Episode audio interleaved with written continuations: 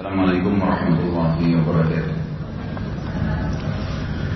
إن الحمد لله نحمده ونستعينه ونستغفره ونعوذ بالله من شرور أنفسنا ومن سيئات أعمالنا من يهده الله فلا مضل له ومن يضلل فلا هادي له واشهد ان لا اله الا الله وحده لا شريك له واشهد ان محمدا عبده ورسوله قال الله تعالى يا الذين امنوا اتقوا الله حق تقاته ولا تموتن الا وانتم مسلمون وقال عز من قال ايها الناس اتقوا ربكم الذي خلقكم من نفس واحدة وخلق منها زوجها وبث منهما رجالا كثيرا ونساء واتقوا الله الذي تساءلون به وارحمكم الله كان عليكم رقيبا. وقال عز وجل يا الذين آمنوا اتقوا الله وقولوا قولا سديدا يصلح لكم أعمالكم ويغفر لكم ذنوبكم. ومن يطع الله ورسوله فوزا عظيما. أما بعد فان اصدق الحديث كتاب الله خير حديث حديث محمد صلى الله عليه وسلم وشر الامور محدثاتها فان كل محدث بدعه وبدعه ضلاله وضلاله في النار Bapak Ibu sekalian, ikhwah wa rahimah rahimakumullah masih melanjutkan kitab Al-Kabair milik Imam Al-Zahabi dosa-dosa besar terjemahannya dan kita masuk ke dosa besar yang ke-30 yaitu haramnya memakan bangkai, darah dan juga daging babi. Kalau kita bicara bangkai maka masuk semuanya yang telah rusak. Umumnya digunakan untuk hewan. Dalam Islam kalau bangkai itu hewan darat maka mutlak hukumnya haram untuk dimakan. Kecuali dalam keadaan darurat kata Allah Subhanahu wa taala illa matturirtum ilaih kecuali kalian dalam keadaan darurat sekali tidak ada makanan lagi kecuali harus makan itu itu bangkai baru boleh. Contoh, ada sebuah kisah terjadi di Irak. Seorang salafil ummah, saya tidak terlintas sekarang namanya, tapi kisahnya nyata terjadi. Satu hari di Baghdad istrinya ngidam. Lalu terciumlah bau masakan yang sangat wangi sekali. Ternyata tetangganya lagi masak gulai kambing. Dan istrinya lagi ngidam ini pengen. Dia bilang sama suaminya, bisa nggak mintain ke tetangga sedikit? Kata suaminya baik, diketok rumah tetangganya, tetangganya betul ini janda punya anak tiga, nggak ada suaminya. Lalu dia berkata si laki-laki tadi, mohon maaf, saya terpaksa menyampaikan ini karena istri saya lagi ngidam dan tercium bau masakan yang wangi dari rumah anda dan dia pengen sekali, bisa dikasih sedikit nggak? Anehnya, ibu yang janda ini jawabnya begini, mohon maaf, makanan ini halal buat kami dan haram buat anda. Dia bingung. Apa maksudnya? Sama-sama muslim. Kok bisa halal buat dia, haram buat orang yang senang minta? Lalu yang yang meminta ini bilang, maksud anda apa? Dia bilang, sebagaimana anda sudah tahu keadaan ekonomi kami sangat susah. Saya terus terang sama anak-anak saya ini sudah tiga hari nggak punya makanan. Saya minta ke sana sini, belum dapat ada orang yang nyumbang. Karena khawatir takut mati kelaparan, tadi waktu saya sudah keliling-keliling minta nggak ada yang bantu, saya temukan ada bangkai kambing di jalanan. Saya potonglah sebagian dagingnya yang masih bagus, tapi bangkai. Kemudian saya masak dan ini yang menjadi gulai sekarang. Ini halal buat kami karena kami nggak bisa nggak punya makanan lagi darurat. Sementara haram buat anda karena anda masih punya makanan. Ini contoh bagaimana kehalalan bangkai itu bisa terjadi kalau dalam keadaan darurat. Contoh saja, tentu banyak contoh-contoh lain ulama kasih gambaran misalnya orang lagi dalam perjalanan nggak ada lagi makanan kecuali memang dia harus memakan bangkai itu. Maka itu pun dia cuma memakan sebatas ya sebatas yang dia butuhkan. Sama halnya minuman. Tidak ada minuman di padang pasir kecuali khamar saja. Ya, dan dia akan mati kehausan kalau tidak minum. Maka dia boleh meminumnya tapi sebatas saja kebutuhannya. Inilah tafsir dari makna Allah dan firman Allah SWT illa matururtum ilaih. Kecuali kalian dalam keadaan darurat saja. Baik. Itu kalau hewan darat kalau hewan lautan berbeda tapi darat dengan udara sama ya dua-duanya sama bangkainya haram ke dalam keadaan darurat kalau lautan berbeda semua yang ada di lautan, yang ada di air, di sungai, di laut, sama saja hukumnya. Semua hewan air hukumnya halal. Bangkainya apalagi yang masih hidup. Jadi kalau ada ikan yang mati, gitu kan, udang, apa saja hewan di lautan, di air, maka berarti halal untuk dikonsumsi. Sebagaimana sabda Nabi SAW dalam Sahih riwayat Imam Ahmad, waktu ditanya tentang air, lautan atau sungai, beliau mengatakan hilul maitatu tahuru ma'u. Jadi bangkainya halal dan airnya suci untuk dipakai. Airnya suci untuk dipakai. Jadi jelas, masalah bangkai hewan darat dan udara haram kalau dalam keadaan darurat dan kalau dalam di hewan lautan maka halal maka halal. Tetapi juga perlu kita ketahui ada sabda Nabi SAW yang dikatakan diharamkan bagi kalian dua bangkai. Atau diharamkan bagi kalian bangkai kecuali dua. Dan diharamkan bagi kalian darah kecuali dua. Karena di sini dikatakan memakan bangkai kemudian darah. Kita masuk ke darahnya nih tapi ada gabungan antara keduanya. Lalu Nabi SAW menjabarkan apa itu dua bangkai yang dihalalkan. Beliau mengatakan bangkai belalang kalau hewan dari darat dengan udara karena belalang bisa terbang bisa juga hinggap di darat di daratan maka dikatakan hidup di dua alam udara dan darat. Maka kata Nabi SAW yang diharamkan semua bangkai kecuali dua. Di darat itu ada belalang. Satu-satunya hewan yang dihalalkan kalau dia pun sudah jadi bangkai adalah belalang. Dan yang kedua semua bangkai yang ada di, di air, semua bangkai yang ada di air. Kemudian darah semuanya haram, tidak boleh dikonsumsi darah, gitu kan? Kecuali dua, kata Nabi SAW, itu adalah jantung dan hati yang memang dua-duanya dari gumpalan darah, dua-duanya dari gumpalan darah. Saya tidak boleh. Seperti banyak eh, pedagang-pedagang kita di pasar kita pun banyak dijual ya. Semoga Allah SWT berikan hidayah kaum muslimin. Itu mereka kalau nyembeli sapi atau kambing, biasanya darahnya ditampung di ember. Dibiarin sampai membeku, kemudian dijual. Dia kalau membeku beberapa saat kena udara, nanti membeku jadinya seperti hati. Gitu kan? Tapi itu darah yang mengalir. Ini haram, tidak boleh. Mungkin anda mengatakan, saya nggak pernah konsumsi darah kok. Tapi kalau saya sebutin contoh ini mungkin Anda bilang, oh berarti saya pernah minum darah. Contoh di Indonesia ini biasa kita, dan ini cuma saya di Indonesia ya. Di negara yang pernah saya hidup yang lain kayak di negara-negara Arab itu tidak pernah saya lihat ada ini. Gak tahu kalau di Eropa, gak tahu kalau di Afrika mungkin sama tapi tapi di Indonesia saya lihat kalau tangannya luka, darahnya disedot. Bukan begitu? Kan biasa kalau luka tangannya itu diisap darahnya. Itu berarti anda minum darah nggak boleh hukumnya. Gitu kan. walaupun darah dari tubuh kita sendiri. Berarti anda tidak sadar sedang melakukan dosa besar. Karena mengkonsumsi darah itu haram. Walaupun darah dari tubuh kita sendiri. Kecuali darah itu belum keluar dari tubuh. Misal ada orang gusinya berdarah. Selama dia belum keluar dari tubuhnya masih sekitar mulutnya kemudian dia tertelan tidak masalah. Ini Sebagian besar pendapat ulama mengatakan hal tersebut karena dihitung masih dalam tubuhnya. Tapi kalau luka di tangannya, kemudian diisap sama dia dengan dengan keyakinan bahwasanya akan memberhentikan darah itu keliru. Ya, karena itu, alhamdulillah. Karena dengan menyedot itu maka otomatis darahnya itu keluar lagi sebenarnya. Ini contoh yang lainnya. Jadi darah hukumnya halal kecuali jantung dan hati tadi. Kemudian daging babi sudah masyhur Hewan-hewan darat yang diharamkan selain yang tidak bangkai itu kata Nabi Shallallahu Alaihi Wasallam diharamkan bagi kalian semua yang zina, semua yang bertaring, semua yang menyerang dengan semua yang mencengkram, semua yang menyerang dengan pelatuknya. Diberikan contoh oleh para ulama yang bertaring di antaranya manusia. Kalau ada ditanya kenapa haram makan manusia karena manusia bertaring, gitu kan?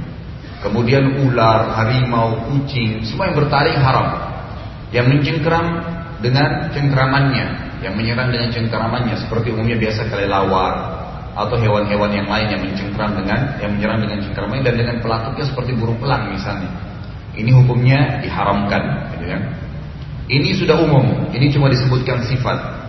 Dan satu-satunya hewan darat yang disebutkan namanya masalah pengharaman walaupun tidak bertaring, tidak mencengkram adalah babi. Dan ini saking beratnya untuk mengkonsumsi daging hewan ini. Dan sudah pernah saya jelaskan kalau ada yang bertanya, kalau Allah haramkan babi kenapa Allah ciptakan? Jawabannya sederhana, kalau Allah nggak ciptakan nanti anda protes lagi mengatakan ya Allah yang mana babi itu? Jadi Allah ciptakan yang haram supaya nggak tahu ini babi bentuknya seperti ini loh ya. Ini ini sekaligus membantah orang-orang yang kadang-kadang konyol mengatakan kalau Allah haramin kenapa Allah ciptakan gitu kan? Ya Allah ciptakan supaya kita tahu bentuknya. Ya, kemudian Allah menjelaskan tentang bahaya-bahaya yang ada padanya. Baik, kita masuk ke penjelasan disebutkan oleh Imam Al-Zahabi rahimahullah.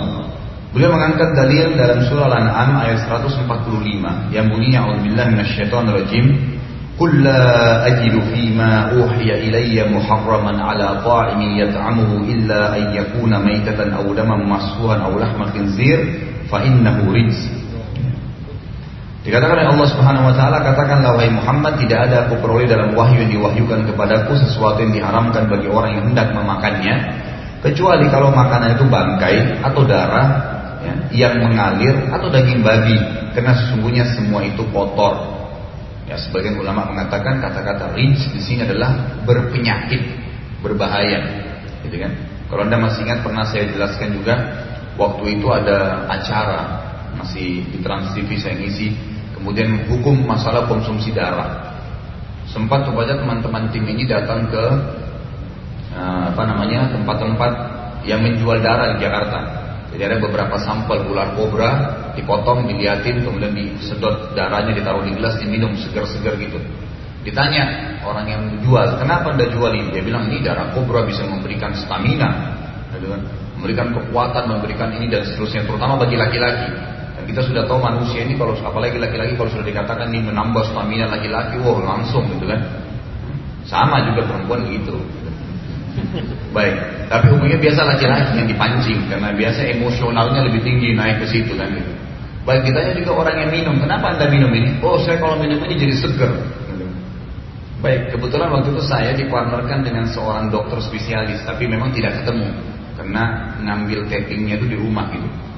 Lalu yang dulu bicara dokternya ditanya dokter secara medis dokter spesialis kira-kira darah itu sehat nggak sih dikonsumsi oleh manusia? Benar nggak sih bisa memberikan stamina, kekuatan dan segalanya? Dia mengatakan, ya, ini secara medis ya terbukti dan hampir semua buku dokter membahas masalah itu. Tidak pernah ada istilah darah bisa memberikan atau menambah stamina. Apalagi darah itu kalau sudah keluar dari tubuh, baik hewan ataupun manusia, beberapa detik saja ter, e, tersentuh dengan oksigen atau udara, maka dia akan langsung terkontaminasi dengan e, masalah penyakit, ya bakteri-bakteri. Maka itu malah berbahaya. Kalau darah sudah ngalir lalu diminum lagi, malah itu berbahaya buat kesehatan. Terlebih lagi kalau memang dasarnya darah itu dari hewan-hewan yang berbahaya, berbisa seperti ular, itu malah lebih berbahaya buat dia, gitu kan? Itu malah lebih berbahaya.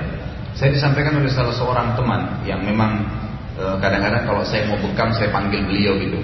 Tolong panggil saya panggil ke rumah kemudian salah seorang ikhwan mau bekam saya. Saya cuma ngobrol-ngobrol masalah ini lalu dia bilang, ada satu orang Ustaz saya bekam, tapi dia bukan orang muslim.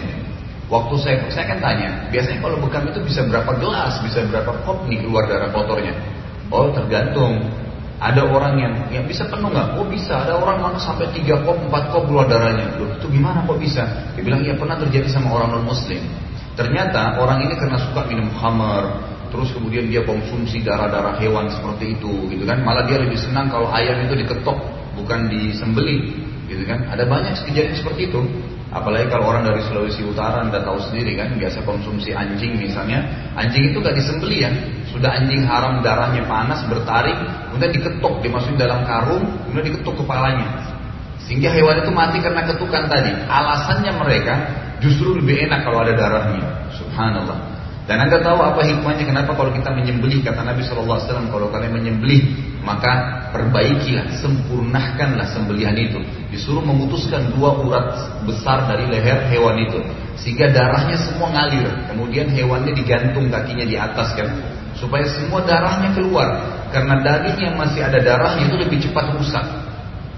Makanya dalam Islam disuruh alirin. Allah SWT menyuruh alirkan darah, gitu kan? Suruh alirkan darah, disuruh habisin darah dari hewan itu. Sudah itu dikulitin, dibersihin, dicuci, baru dimasak, gitu kan? Itu jauh lebih sehat dibandingkan dan memang lebih sehat daripada hewan-hewan yang masih ada darahnya gitu. Jadi ternyata itu berpengaruh darah-darah yang dikonsumsi, minuman khamar, orang-orang yang mengkonsumsi yang haram itu berpengaruh kepada darahnya. Dan itu dia rasakan penyakitnya orang itu luar biasa waktu di bekam itu. Dia sendiri setelah bekam pun dia merasa baru tahu, oh ternyata memang benar ya yang dikonsumsi ini. Saya sempat tanya, antum nggak ajak dia masuk Islam? Ya sempat sih ngomong kalau ini pembuatan Nabi, tapi memang Allah belum kasih hidayah, ya sudah. Yang penting sudah disampaikan gitu. Tapi itu intisarinya, jadi itu berefek sangat tidak baik. Kemudian dikatakan tidak ada aku beroleh dengan dengan dalam wahyu yang diwahyukan kepadaku sesuatu yang diharamkan bagi orang yang hendak memakannya kecuali kalau makanan itu bangkai atau darah yang mengalir atau daging babi karena sungguhnya semua itu kotor atau najis atau malah berbahaya. Dan perlu juga anda ketahui Lawan daripada mengkonsumsi hal-hal yang haram itu adalah mengkonsumsi makanan yang halal. Apa itu halal? Selalu ingat Allah partnerkan ya halalan tayyiban, halalan tayyiban. Apa ini halalan tayyiban? Halal itu adalah sesuatu yang Allah halalkan, yang Allah bolehkan. Tayyibah itu yang berkualitas. Gitu. Sampai kata ulama tafsir, kalau anda kalau anda mampu membeli makanan yang berkualitas dan punya uang, sementara Anda mau memilih makanan yang kurang kualitasnya dan Anda mampu, maka semestinya Anda kehilangan pahala yang besar. Karena dengan memilih makanan yang berkualitas walaupun lebih mahal, itu lebih berpahala karena Allah yang suruh. Allah SWT mengatakan, fakulu, makanlah. Ya. Mimma fil ardi halalan thayyibah. Semua ada di muka bumi tapi yang halal yang Allah bolehkan sebagai pencipta kita dan juga yang thayyibah, yang berkualitas. Ayam dasarnya halal, disembeli dengan benar, dicuci dengan benar, dimasak dengan benar, halal dimakan. Tapi begitu jadi rusak, ya, sudah berapa hari misalnya, kemudian berjamur atau rusak, sudah nggak taibah, jadi haram. Sudah jadi haram. Sampai ulama mengatakan masuk dalam kategori ini diambillah sebuah kaidah fikih semua yang tidak tayyib semua yang tidak berkualitas, malah yang berefek negatif, bisa ada racunnya, ada bakterinya, haram untuk dikonsumsi. Yang memaksakan diri berarti dia masuk dalam kategori ancaman ayat yang kata Allah SWT, wala tahli wala tuhliku. Jangan kalian memusnahkan atau merusak jiwa kalian atau diri kalian. Jadi nggak boleh. Ini penting sekali. Jadi apa yang kita bahas ini berlawanan, Anda harus konsumsi yang malah yang halal gitu. Dan juga saya pernah, tekankan kalau Anda masih ingat, setiap kali Allah Subhanahu wa taala mengharamkan sesuatu, itu Allah buka pintu halal yang banyak gitu. Allah haramkan e, e, babi, tapi Allah halalkan sapi, kambing, kelinci, ayam, banyak sekali. Semua hewan lautan. Kenapa harus makan babi? Kenapa harus makan yang tidak boleh? Kadang-kadang subhanallah kita ini tidak mau meninggalkan hal yang haram. Tahu kenapa? Karena gengsi saja. Jadi saya kadang-kadang menyampaikan materi-materi kultum, saya sampaikan seperti contohnya saya mengatakan nikmati prosesnya. Itu kadang-kadang kalau saya bicara masalah musibah. Kemudian pada saat saya memotivasi orang untuk meninggalkan yang haram, saya mengatakan apa? Gitu kan? Kalau saya tidak makan kenapa? Kalau saya tidak buat kenapa? Gak ada masalah. Pada saat saya tidak berzina, kenapa? Kalau saya tidak kebar malam hari, kenapa? Ada yang hilang, tangan anda tercabut, telinga anda jadi copot, enggak, kan gitu. Malah sebaliknya kalau kita begadang, buang waktu, buang duit, dan segalanya lah banyak sekali efeknya gitu kan. Jadi kalau anda mau meninggalkan yang haram tanya saja. Kalau saya tinggalkan kenapa? Kalau saya tidak lakukan kenapa? Tidak ada masalah. Oh kalau ini ada rumah makan nih, teman-teman saya sudah ceritain semuanya tenar, semuanya bagus gini. Tapi ya, syubhat halal nggak ya? Oh nggak apa-apa, tapi kalau saya tidak makan teman-teman saya nanti karena gengsi, karena teman-teman saya nanti kalau bilang apa namanya, kamu tidak pernah coba, saya bilang tidak pernah coba. Jadi hanya dia malu gara-gara itu. Akhirnya terjumus pada hal yang haram. Kenapa harus seperti itu? Jadi tidak usah, nggak perlu. Oh enggak kok nanti kalau saya masuk ke sebuah tempat rumah makan, kemudian nanti saya suruh orangnya untuk masak sendiri. Iya kalau dia jujur, kalau enggak, kalau tetap aja dia goreng nasinya dengan pakai wine misalnya, gitu kan? Seperti kita tahu sekarang banyak sekali ya, mereka di rumah makan rumah makan yang non muslim itu, itu umumnya memang sudah sudah harus menggunakan anggur merah, gitu kan? Itu supaya membuat nasinya mempunyai aroma wangi, kan umumnya seperti itu. Dan itu sudah itu semua hampir ya. Waktu saya masih membina acara halal waktu itu, saya lihat sendiri bagaimana cuplikannya mereka masuk ke chef-chef yang ada di, di, di hotel-hotel, di rumah-rumah makan besar. Itu mereka memang menunjukkan bahwa saya kami pakai ini gitu. Dan ini memberikan aroma, membuat apinya lebih panas, berubah apinya menjadi merah dan seterusnya. Dengan itu menggunakan wine dan itu haram, nggak boleh. Kalau ada di antara anda yang mengatakan kan nanti dia menguap, nggak bisa dia kan meresap ke daging itu. Ini haram. Lagian kenapa kalau nggak makan? Kan tidak ada masalah, gitu kan? Tidak ada sesuatu yang kurang, gitu. Tidak ada yang hilang. Maka jangan jerumuskan diri anda pada hal-hal yang salah, melanggar hukum Allah Subhanahu Wa Taala, sementara itu memang Allah haramkan. Ya hanya karena masalah makanan. Yang makanan itu cuma sekarang sering saya bahasakan seperti ujung jari saja lewat dari ujung ini loh seperempat jari saya. Jari anda juga semua. Itu lewat sedikit saja seperempat jari ini dari ujung lidah kita sudah jadi kotoran. Sebagian sudah jadi nutrisi sebagian selesai. Yang tadinya warna merah warna kuning warna hijau sudah hilang warnanya. Jadi kan sudah masuk ke lidah kita dan masuk tenggorokan nanti tinggal dikelola di perut maka jangan terpengaruh dengan warna-warna, dengan merek, dengan segala sementara itu berbahaya bagi Anda. Apalagi yang Allah Azza wa haramkan. Saya melalui ceramah ini saya berharap sekali mudah-mudahan teman-teman kita di Indonesia ini bisa paling tidak ya eh, bukan karena kebetulan saya pakai baju Malaysia ya karena ini kebetulan saya dikasih hadiah sama orang tua saya waktu pulang saya tadi pakai gitu jadi baju khas di sana. Tapi saya kebetulan mengatakan, saya berapa kali waktu itu tempat kunjungin adik ayah saya di daerah Johor. Kemudian saya diajak oleh misanan saya untuk makan. Itu semua restoran yang non Muslim yang tidak halal wajib diwajibkan oleh kerajaan Malaysia itu untuk pasang di depannya restoran tidak halal. Wajib. Kalau enggak didenda. Itu semua restoran. Jadi saya lihat sendiri dengan mata kepala saya itu kertas ditempel. Jadi orang Islam kalau lewat malah itu.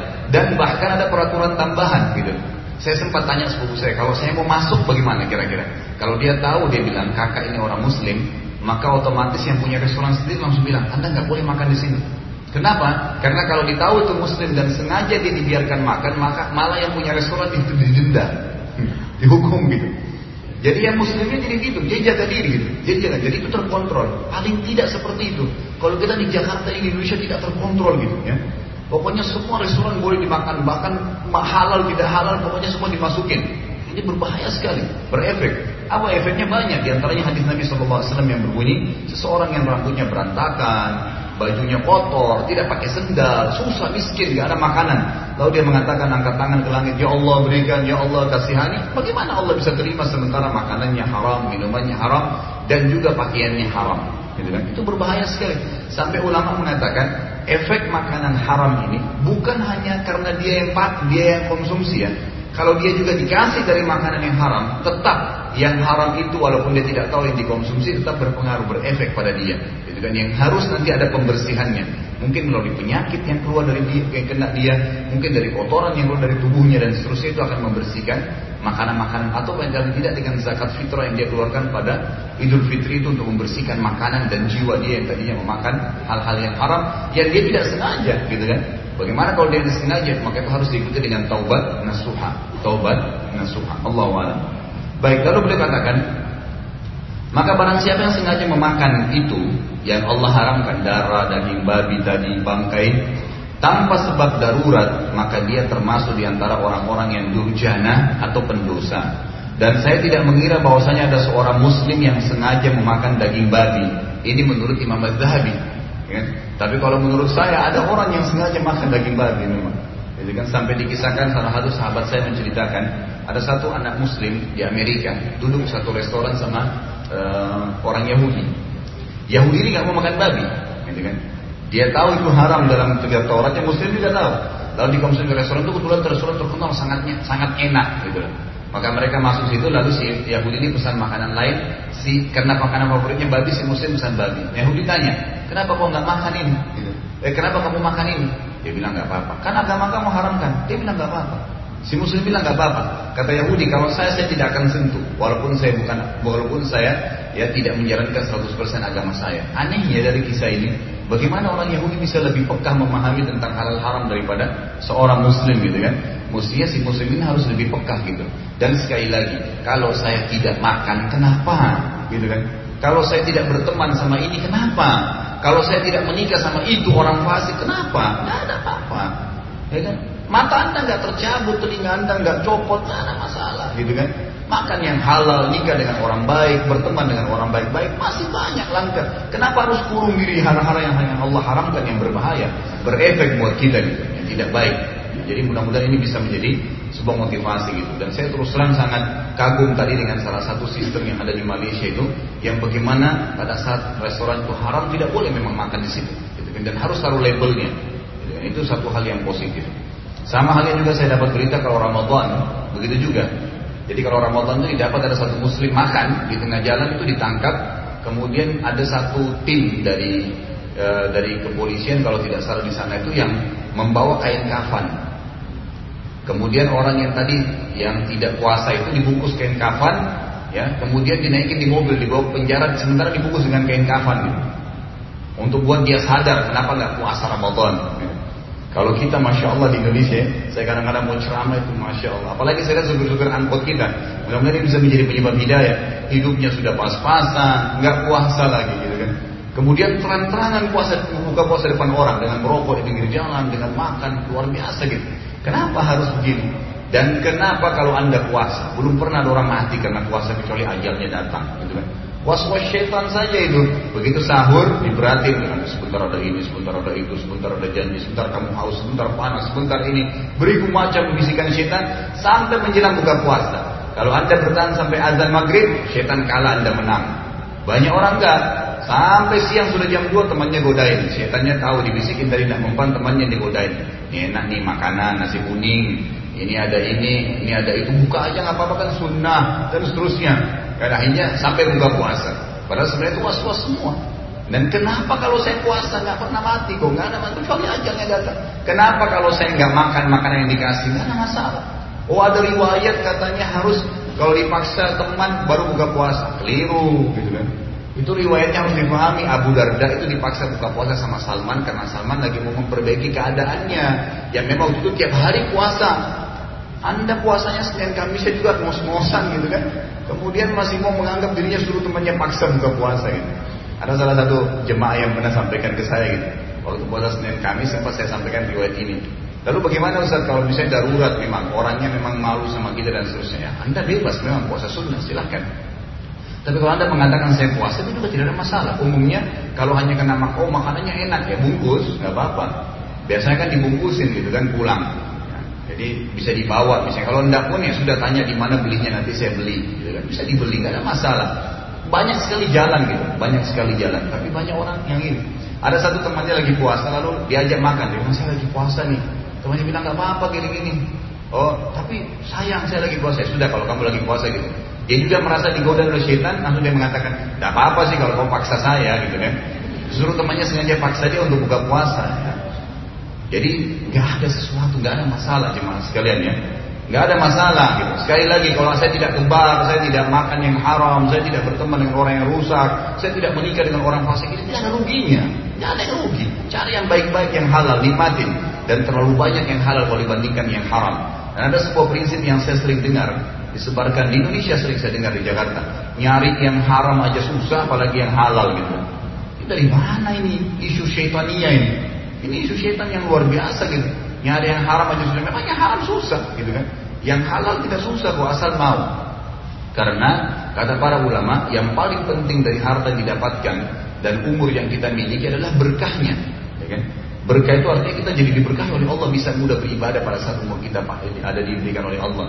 Sampai Ibnu Taimiyah rahimahullah mengatakan yang dimaksud dengan pada saat orang e, berdoa itu bisa memanjangkan umurnya atau ada hadis yang mengatakan siapa yang e, menunjukkan silaturahim maka akan dipanjangkan umurnya gitu kan?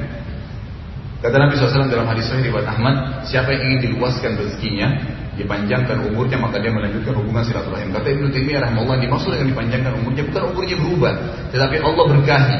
Dia bisa berbuat hal-hal yang teman-temannya tidak bisa buat yang seumur dengan dia punya waktu sama 24 jam ya sama saja makanannya, minumannya, sama bahasanya, sama sukunya, mungkin satu rumah, tapi lebih berkah hidupnya, dia lebih banyak mendapatkan amal-amal soleh karena malah dia melakukan hal-hal yang halal tadi.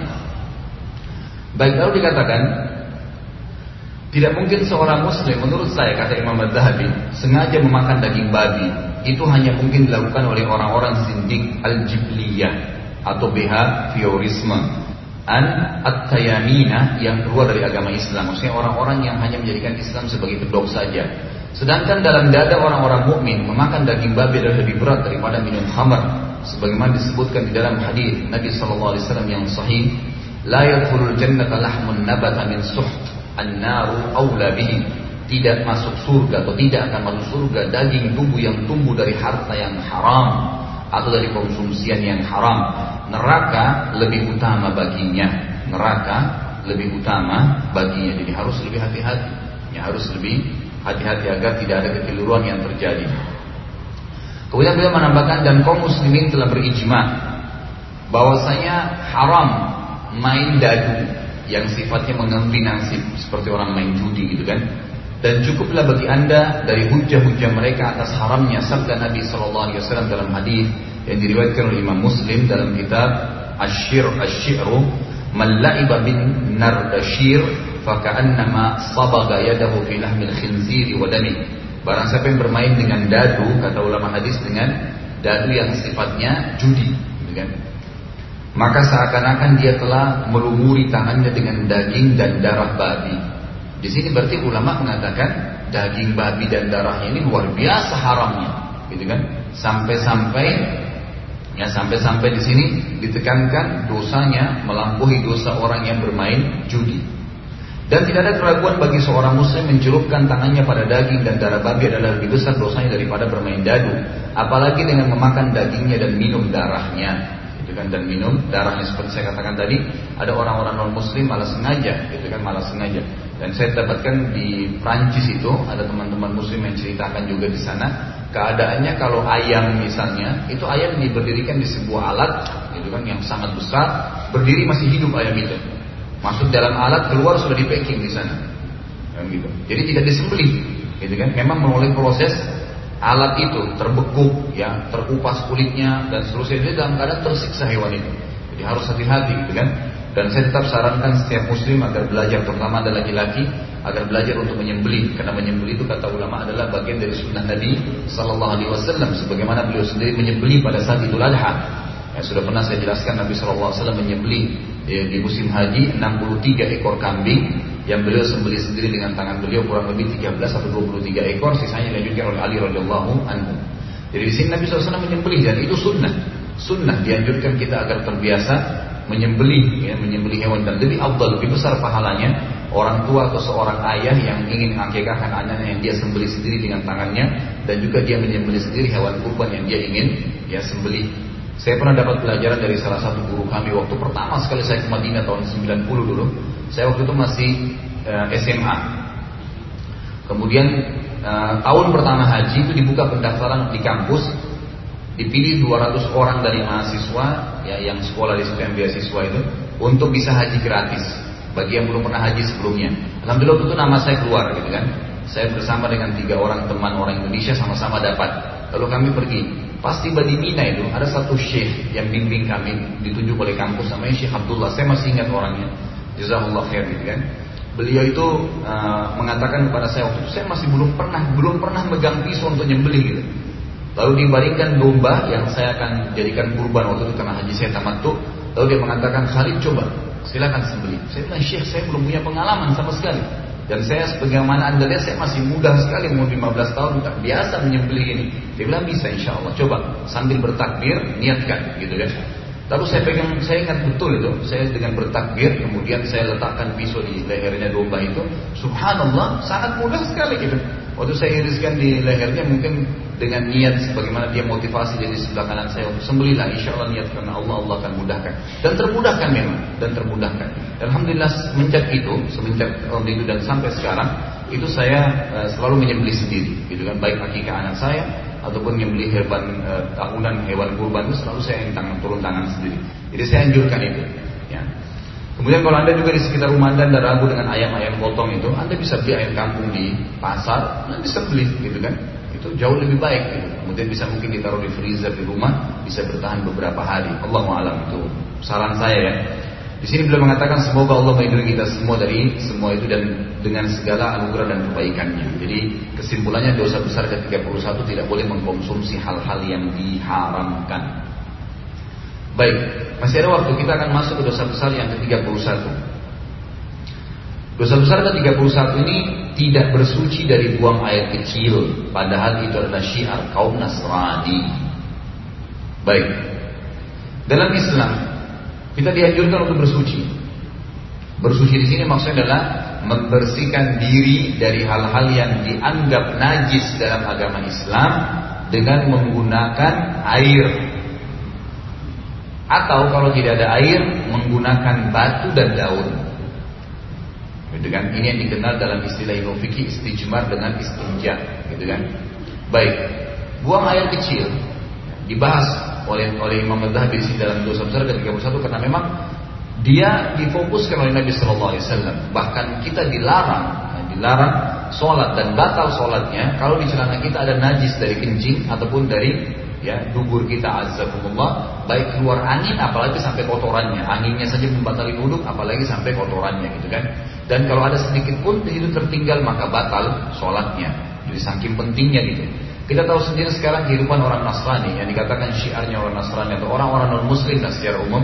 Mereka sudah biasa. Kalau kencing azzakumullah main buka celananya saja kencing dan tidak pernah cebok gitu kan. Tidak pernah mengenal masalah itu Makanya penyakit sangat banyak. Ditambah lagi dengan tidak khitan. Ditambah lagi dengan tidak khitan maka maka bertambah lagi masalah. Sudah tidak cebok, tidak khitan lagi gitu. Itu berbahaya sekali. Efek-efek kotor sekali yang gitu. Nah ini dalam Islam dihilangkan sama sekali dan kita dianjurkan untuk buang air kecil dan membersihkannya. Bahkan ulama menulis pentingnya poin ini sampai mereka menulis dalam buku-buku fikih dan buku hadis itu bagaimana tata cara membersihkan diri dari kencing sebelum cebok bahkan. Mereka mengatakan dianjurkan agar setiap muslim itu batuk ya pada saat selesai tetes kencing terakhirnya dan juga dia batuk 3 sampai 5 kali yang mungkin bisa membantu dia meneteskan semua yang tersisa gitu kan. Barulah dia mencebok dirinya. Itu penting sekali karena gitu.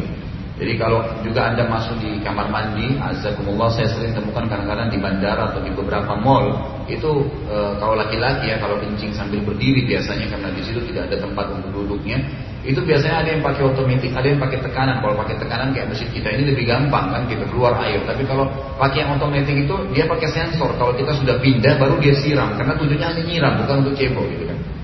Saya pernah satu kali, ini pengalaman pribadi saya mau kencing nggak jalan airnya kan ada ada otomatis. Jadi saya memindahkan badan saya sedikit, gitu kan. E, kebetulan karena tidak ada orang di situ, alhamdulillah saya pindahkan lalu saya kembali, sensornya jalan lalu saya cebok. Ternyata waktu itu ada satu bapak yang memang dia tadinya buang air kecil. Dengan hikmah Allah SWT dia tidak tahu caranya gitu.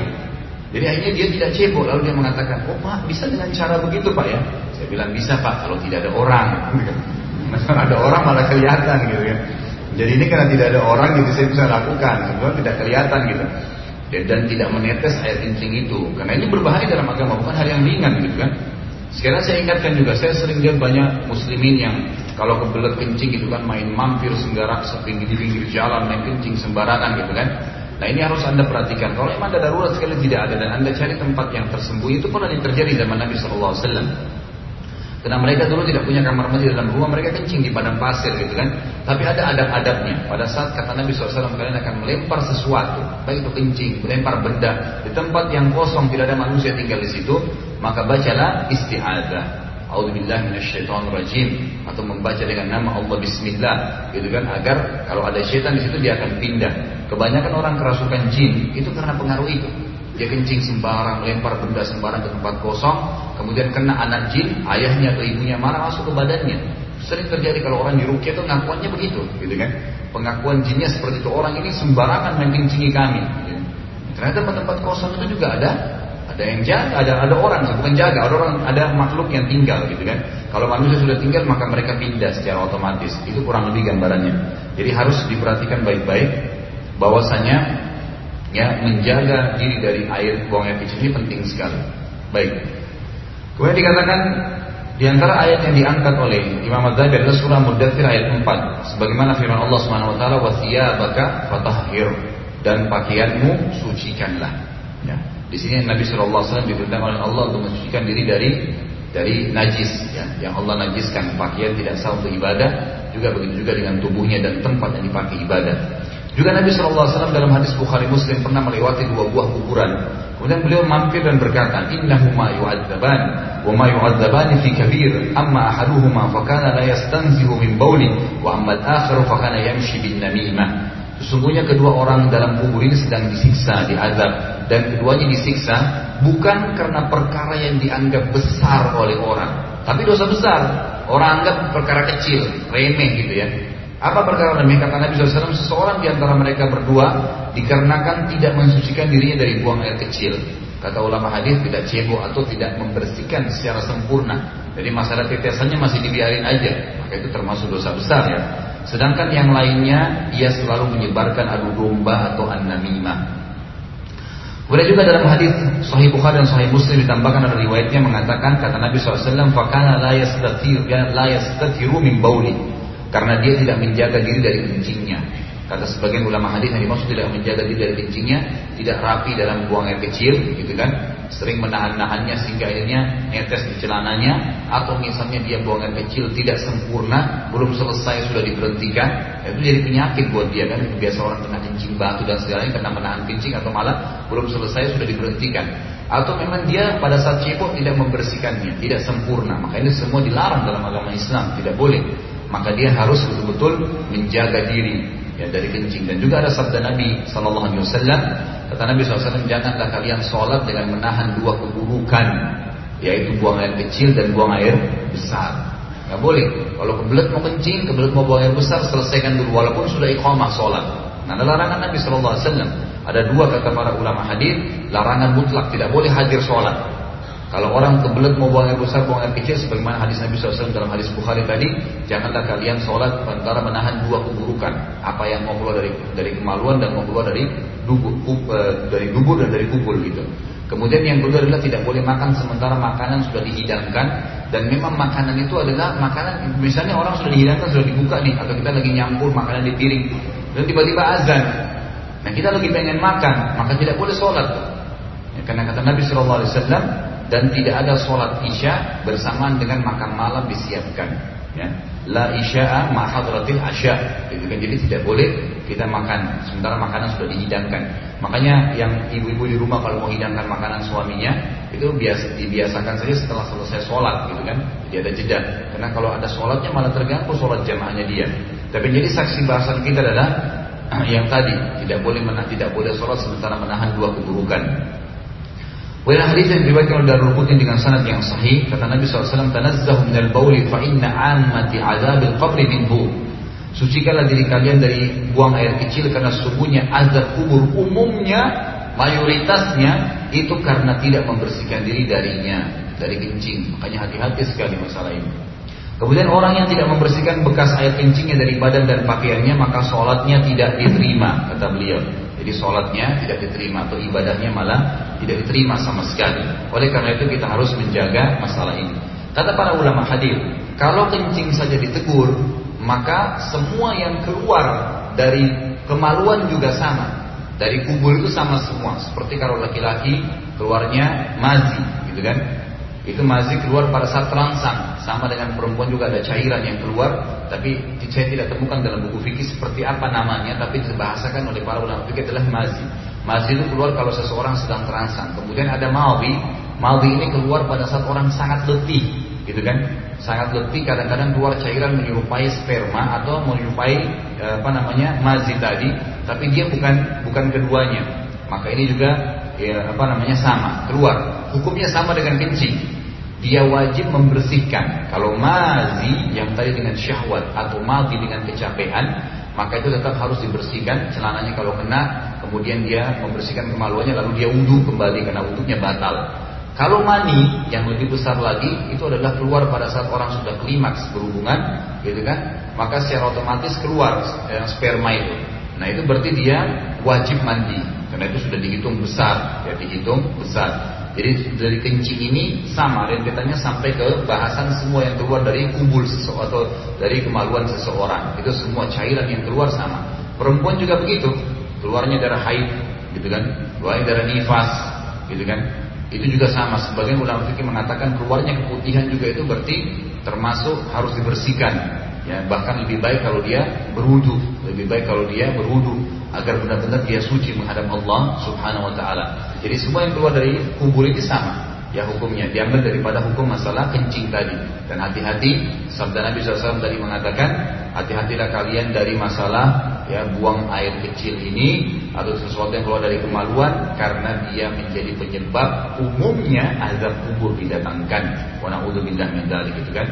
Begitu juga kita tutup dengan masalah yang keluar dari dubur seseorang anginnya lah gitu kan atau sampai buang air besarnya sama semuanya itu juga sama membatalkan ya wudhu kita yang harus dibersihkan dan disucikan dan dimustikan harus bersih semua dan kita tutup dengan pujian Allah Subhanahu wa taala kepada uh, masyarakat yang ada di sekitar Kuba Jadi kalau anda tahu Masjid Kuba adalah masjid yang paling pertama dibangun oleh Nabi SAW waktu tiba di Madinah. Kemudian Allah SWT memuji ya masyarakat sekitar situ. Allah SWT mengatakan la masjidun aw missionarin la masjidun usis ala taqwa min awal yaumin ahaqqu an yuqamu fi fihi rijalun yuhibbuna an yatahharu masjid yang pantas sekali untuk diibadah adalah masjid Kuba yang pertama dibangun karena ketakwaan. Begitu Nabi SAW tiba di Madinah langsung bangun masjid Kuba. Kemudian Nabi SAW kemudian Allah SWT memuji dan mengatakan di sekitar Kuba itu ada orang-orang yang suka bersuci. Dijelaskan oleh para ulama tafsir maknanya dikuatkan dengan beberapa riwayat-riwayat Bukhari bahwasanya masyarakat sekitar Kuba waktu mereka mendengar dari Nabi SAW istilah istijmar dan istinja membersihkan diri dari kotoran dari najis dengan air dan membersihkan diri dengan batu maka mereka bukan menunggu kalau tidak ada air baru pakai batu tidak. Mereka menggabungkan keduanya. Jadi pada saat selesai pun cebok dengan air azzakumullah mereka masih menggunakan batu atau daun menyempurnakan keduanya Makanya Allah mengatakan fihi rijalun yuhibbuna harum. Di sekitar itu ada tempat-tempat di mana orang suka bersuci. Dan ini kesimpulan yang paling luar biasa bahwasanya agama Islam adalah agama yang bersih. Dianjurkan kita ada wajib mandi, wajib membersihkan diri, membersihkan kemaluan, sampai tetesan kencing saja itu dianjurkan untuk dibersihkan. Dan Salman Al Fasir eh, radhiyallahu Salman Al Fasir radhiyallahu pernah ditanya kan itu oleh beberapa orang dari negeri Faris yang memang dari negara dia gitu kan. Dari sekarang kalau Iran dan Irak itu itu dari sana bertanya, apa yang Nabi kalian ajarkan kepada kalian sampai kalian e, mau ber, berikuti ajarannya? Kata Salamat radhiyallahu anhu, kami diajarkan oleh Nabi kami semuanya dari bagaimana cara mengenal mengenal Tuhan kami menciptakan langit dan bumi sampai bagaimana kami membersihkan diri dari kencing dan buang air besar. Diajarin semua tata caranya. Itu sebuah agama yang sempurna dan luar biasa. Semoga Allah membuat kita orang yang bisa mengamalkan. Dan saya orang pertama mengamalkan bukan cuma mengucapkan. Kalau benar dari Allah. Kalau dasar dari saya mohon dimaafkan. Subhanakallahumma bihamdika asyhadu an la ilaha illa anta astaghfiruka wa atubu ilaik. Assalamualaikum warahmatullahi wabarakatuh